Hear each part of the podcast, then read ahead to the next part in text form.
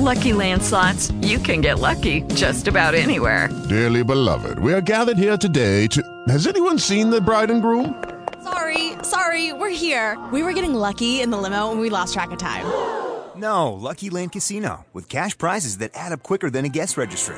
In that case, I pronounce you lucky. Play for free at LuckyLandSlots.com. Daily bonuses are waiting. No purchase necessary. Void where prohibited by law. 18 plus. Terms and conditions apply. See website for details. Introduction No one who is interested in the growth of human ideas or the origins of human society can afford to neglect Maine's ancient law. Published some 56 years ago it immediately took rank as a classic and its epoch-making influence may not unfitly be compared to that exercised by Darwin's Origin of Species. The revolution effected by the latter in the study of biology was hardly more remarkable than that effected by Maine's brilliant treatise in the study of early institutions. Well does one of Maine's latest and most learned commentators say of his work that he did nothing less than create the natural history of law. This is only another way of saying that he demonstrated that our legal conceptions, using that term in its largest sense to include social and political institutions, are as much the product of historical development as biological organisms are the outcome of evolution. This was a new departure, inasmuch as the school of jurists, represented by Bentham and Austin, and of political philosophers, headed by Hobbes, Locke, and their 19th-century disciples, had approached the study of law and political society almost entirely from an unhistoric point of view and had substituted dogmatism for historical investigation. They had read history, so far as they troubled to read it at all, backwards, and had invested early man and early society with conceptions which, as a matter of fact, are themselves historical products. The jurists, for example, had in their analysis of legal sovereignty postulated the commands of a supreme lawgiver by simply ignoring the fact that, in point of time, custom precedes legislation and that early law is, to use Maine's own phrase, a habit and not a conscious exercise of the volition of a lawgiver or a legislature. The political philosophers, similarly, had sought the origin of political society in a state of nature humane, according to Locke and Rousseau, barbarous, according to Hobbes, in which men freely subscribed to an original contract whereby each submitted to the will of all. It was not difficult to show, as Maine has done, the contract I.E. The recognition of a mutual agreement as binding upon the parties who make it, is a conception which comes very late to the human mind. But Maine's work covers much wider ground than this. It may be summed up by saying that he shows that early society, so far as we have any recognizable legal traces of it, begins with the group, not with the individual. This group was, according to Maine's theory, the family, that is to say the family as resting upon the patriarchal power of the father to whom all its members, wife, sons, daughters, and slaves, were absolutely subject. This, the central feature of Maine's speculation, is worked out with infinite suggestiveness and great felicity of style in Chapter V. Primitive Society and Ancient Law of the present work, and his chief illustrations are sought in the history of Roman law. The topics of the other chapters are selected largely with a view to supplying confirmation of the theory in question and, as we shall see in a moment, Maine's later works do but serve to carry the train of reasoning a step further by the use of the comparative method in invoking evidence from other sources, notably from Irish and Hindu law. Let us, however, confine ourselves for the moment to ancient law. Maine works out the implications of his theory by showing that it, and it alone, can serve to explain such features of early Roman law as agnation, that is, the tracing of descent exclusively through males, and adoption, that is, the preservation of the family against the extinction of male heirs. The perpetual tutelage of women is the consequence of this position.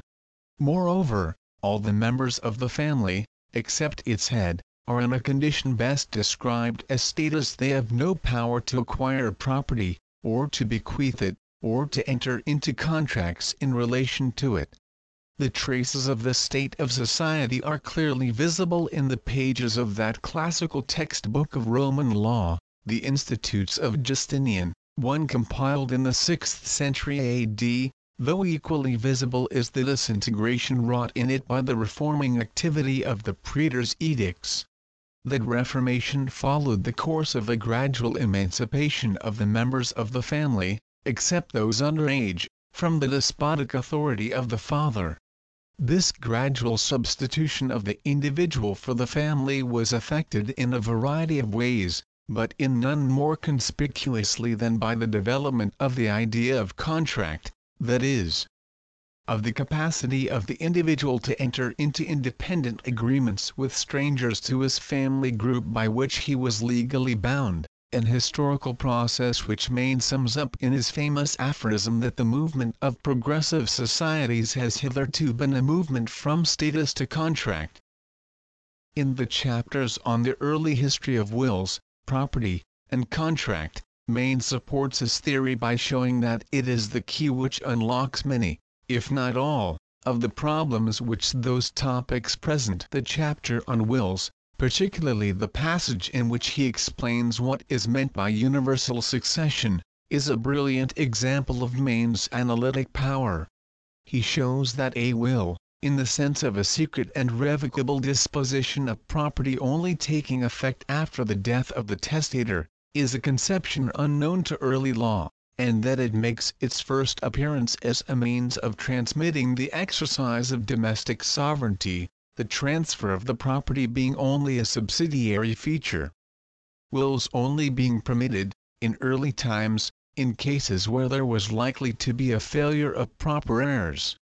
The subsequent popularity of wills, and the indulgence with which the law came to regard them, were due to a desire to correct the rigidity of the patria potestas, as reflected in the law of intestate succession, by giving free scope to natural affection. In other words, the conception of relationship as reckoned only through males, and as resting on the continuance of the children within their father's power, gave way, through the instrumentality of the will, to the more modern and more natural conception of relationship.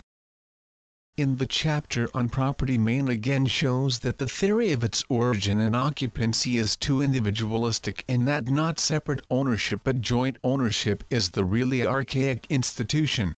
The father was in some sense we must avoid importing modern terms the trustee of the joint property of the family. Here Maine makes an excursion into the fields of the early village community, and has, too, to look elsewhere than to Rome where the village community had already been transformed by coalescence into the city-state. He therefore seeks his examples from India and points to the Indian village as an example of the expansion of the family into a larger group of co-proprietors, larger but still bearing traces of its origin to the patriarchal power.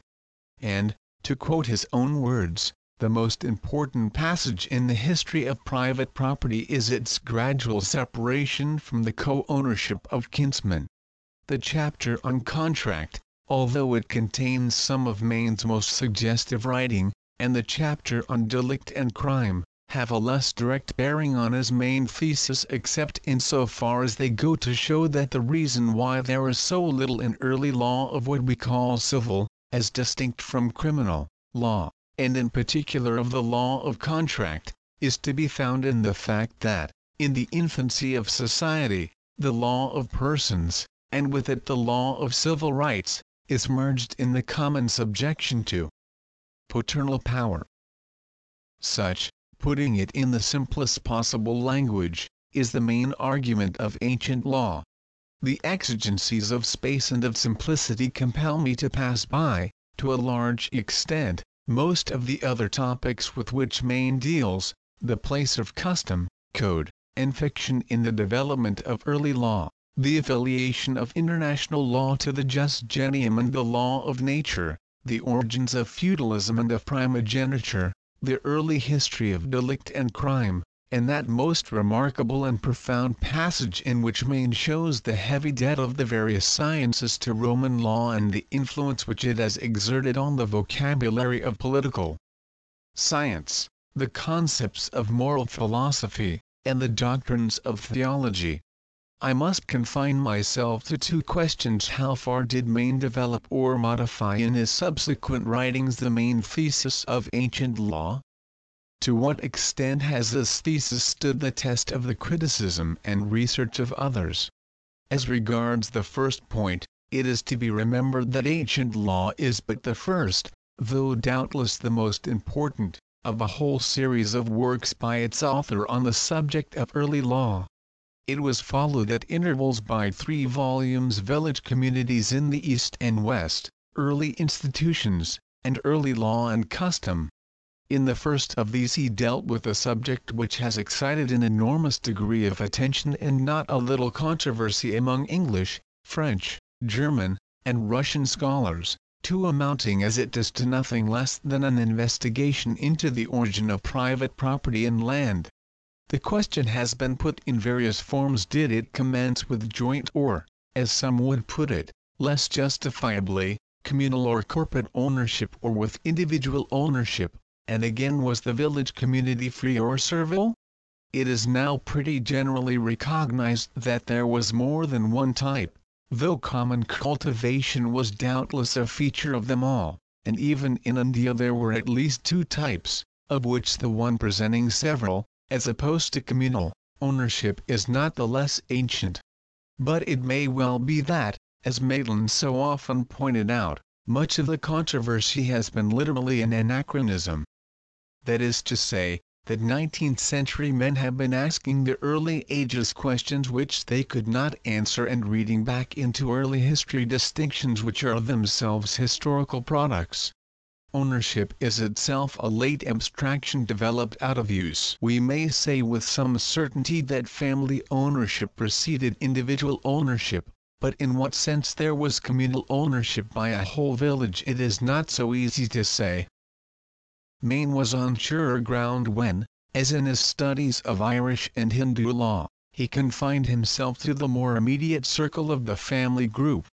In his early institutions he subjects the Brehon laws of early Ireland to a suggestive examination as presenting an example of Celtic law largely unaffected by Roman influences.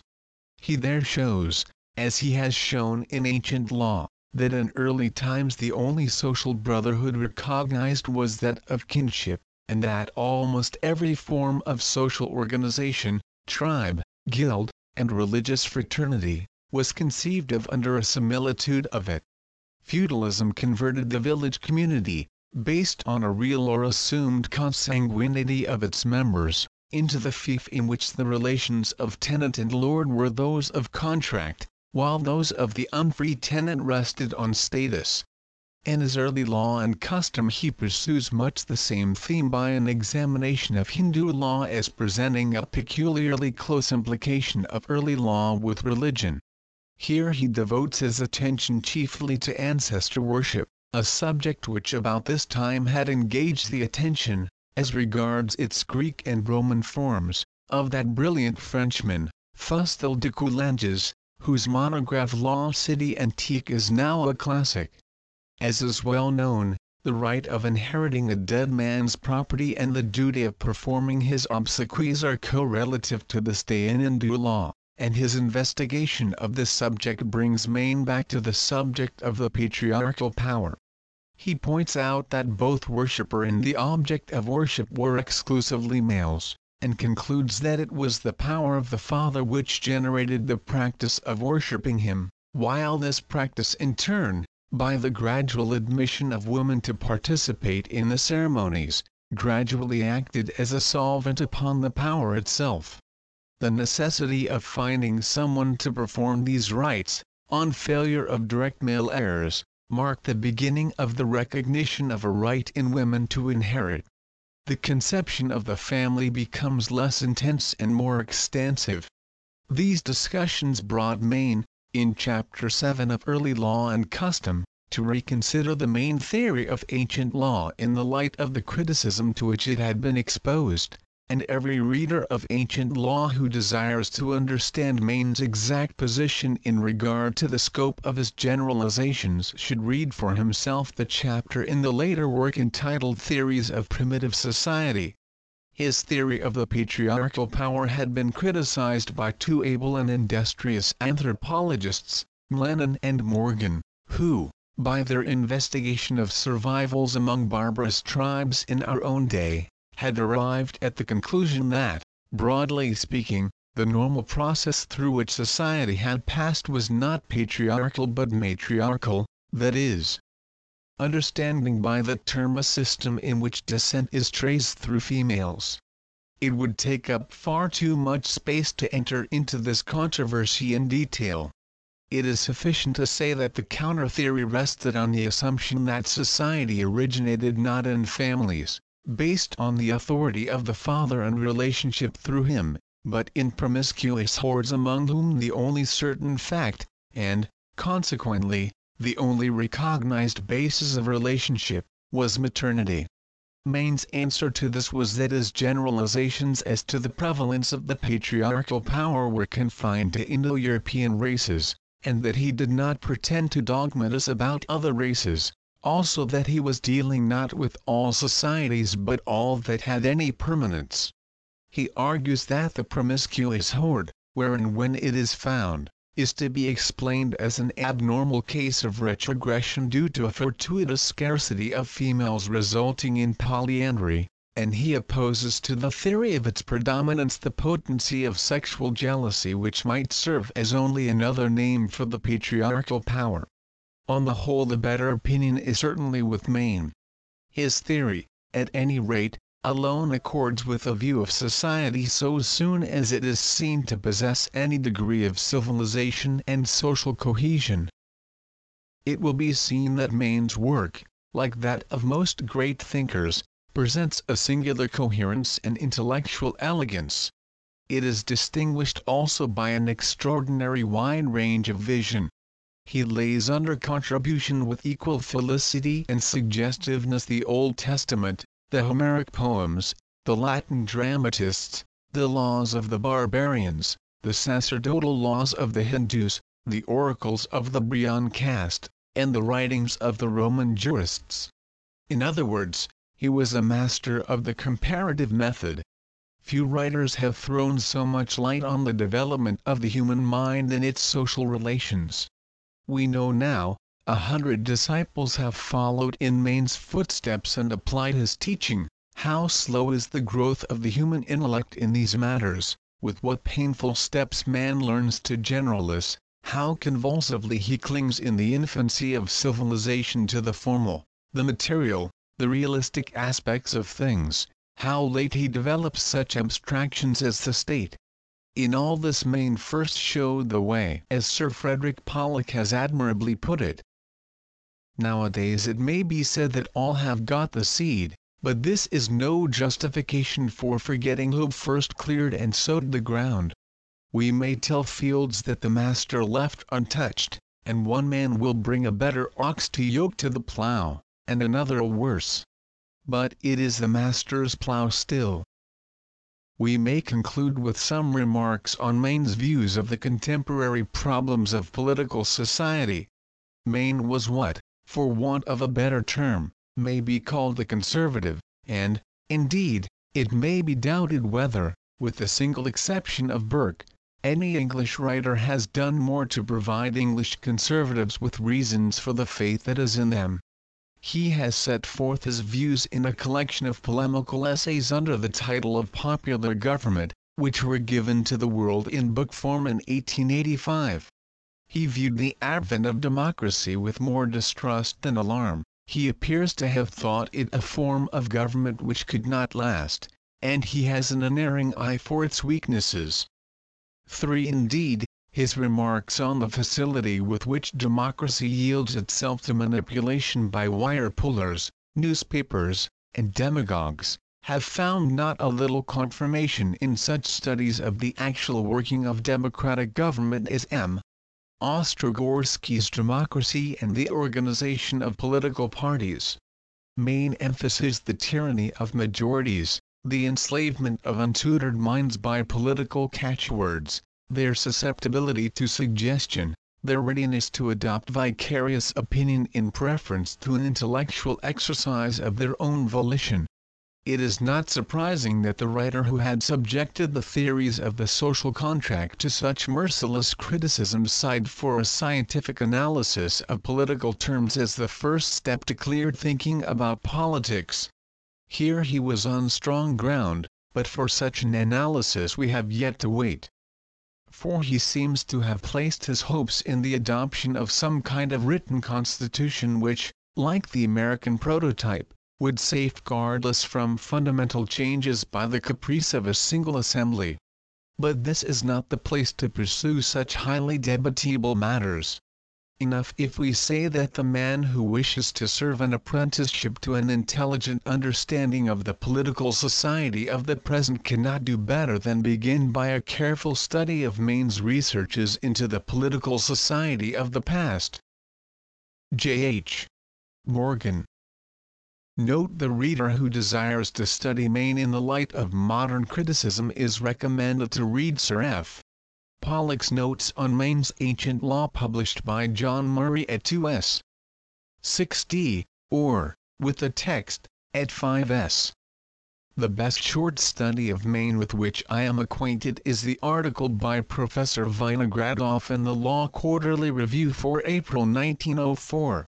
The field of research covered by Maine in his various writings is so vast that it is impossible to refer the reader, except at great length, to anything like an adequate list of later books on the subjects of his investigation. In addition to the works on the village community mentioned in a previous footnote, I may, however, refer the beginner to M.R.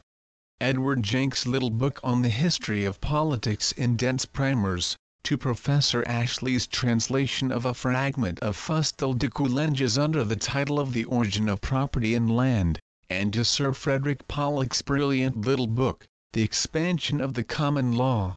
The reader is also recommended to study M.R. H. A. L. Fisher's succinct survey of the contributions of Maitland to legal history under the title of F.W. Maitland. An Appreciation Cambridge University Press. One of the most brilliant and ingenious studies of the origins of European civilization is to be found in the work of the great German jurist, Ihering, Die Indo-Europäer, translated into English under the title of The Early History of the Indo-European Races Sonnenschein, 1897. One the reader who desires to pursue the subject by reference to one of Maine's chief authorities is recommended to read the translation of the Institutes by Sandars. To English literature on the subject is best studied in Maitland's Domesday Book and beyond, Vinogradoff's The Growth of a Manor and Villanage in England with an excellent historical introduction, and Seebohm's English Village Community. 3. Witness the characteristic sentence on the whole they that is. The studies of earlier society suggest that the differences which, after ages of change, separate the civilized man from savage or barbarian, are not so great as the vulgar opinion would have them, like the savage, he is a man of party with a newspaper for a totem, and like a savage he is apt to make of his totem his god for something of the kind was done many years ago by Sir George Cornewall Lewis in his little book on the use and abuse of political terms. I have attempted to carry the task a step farther in an article which appeared in the form of a review of Lord Morley's History and Politics in the 19th Century for March 1913. Bibliography Novus Ornate 8 Armada in Aquam Deducere Prize Poem, 1842. The Birth of the Prince of Wales Prize Poem, 1842. Cr. ad Rubiconum Constitit Prize Poem, 1842. Memoir of H. F. Hallam, 1851. Roman Law and Legal Education Essay, 1856. Ancient Law Its Connection with the Early History of Society and Its Relation to Modern Ideas, 1861. Short Essays and Reviews on the Educational Policy of the Government of India, 1866. Village Communities in the East and West Lectures, 1871. The Early History of the Property of Married Women as collected from Roman and Hindu Law Lecture, 1873. The Effects of Observation of India on Modern European Thought Lecture, 1875. Lectures on the Early History of Institutions, 1875. Village Communities, etc. Third ed. with other lectures and addresses, 1876. Dissertations on Early Law and Customs selected from lectures, 1883. Popular Government 4 Essays, 1885. India 1837 to 1887 inches the reign of Queen Victoria, ed. Bythus.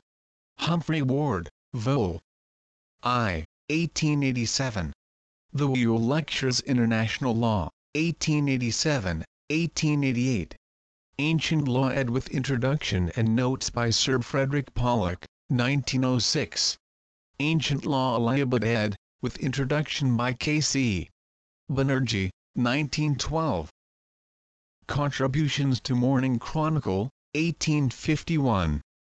Cornhill Magazine, 1871. Quarterly Review, 1886. Saturday Review, and Street. James's Gazette. A Brief Memoir of the Life of Sir Henry Maine, by Sir M.E. Grant Duff. With some of his Indian speeches and minutes, selected by Whitley Stokes, 1892. Step into the world of power, loyalty, and luck. I'm gonna make him an offer he can't refuse. With family, cannolis, and spins mean everything. Now, you wanna get mixed up in the family business. Introducing The Godfather at ChumbaCasino.com. Test your luck in the shadowy world of The Godfather slot. Someday, I will call upon you to do a service for me. Play The Godfather, now at ChumbaCasino.com. Welcome to the family. VGW Group. No purchase necessary. Void where prohibited by law. See terms and conditions. 18 plus.